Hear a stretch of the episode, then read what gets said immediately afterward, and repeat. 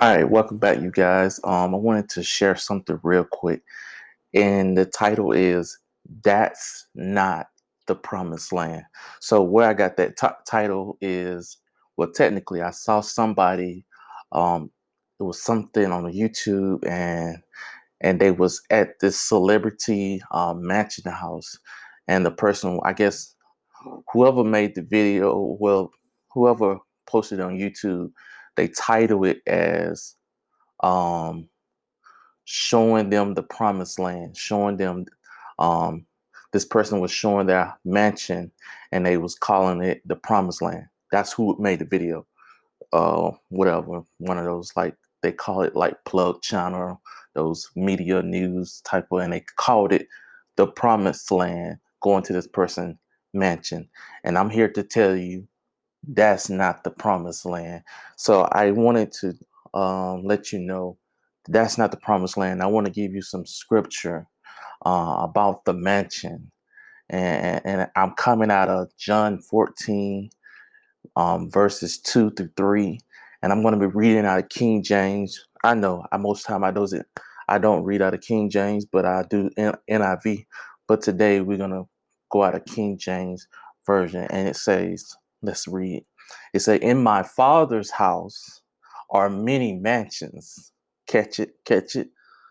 In my Father's house, this is John 14 and 2. In my Father's house are many mansions. If it were not so, I would have told you. I go to prepare a place for you. Jesus is speaking. Not not me. Jesus, the word. Verse 3 says, And if I go and prepare a place for you, I will come again and receive unto you myself, that where I am, that where I am, there ye may be also. Amen. So, what you've seen on YouTube, or even if you see some of these big castles and big mansions, and they might call it the promised land. But I hate to tell you, that's not the promised land. That is not the mansion that you should be worrying about. Let's let's put it like this. That is not and and, and when we say promised land, um I know the word. I know about the um Joshua this and going into the promised land, Moses, you know, this I, I know, I know about I know I got that part. But I'm telling you, talking to the people that are looking at material things are looking at, oh man, if I can just make this amount of money and I can buy this, I can buy the promised land. No, you cannot buy this. You cannot buy that. That's one thing you cannot buy. But God has a mansion in heaven.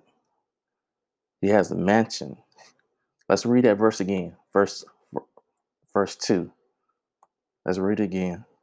In my father's house are many mansions. He said, In my father's house are many mansions. If it were not so, if it were not so, I would have told you. But I go to prepare a place for you. Accept Jesus Christ, and He has a mansion for you.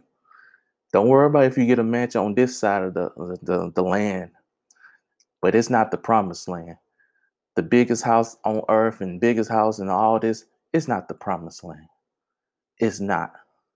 That's all I got for you guys. God bless.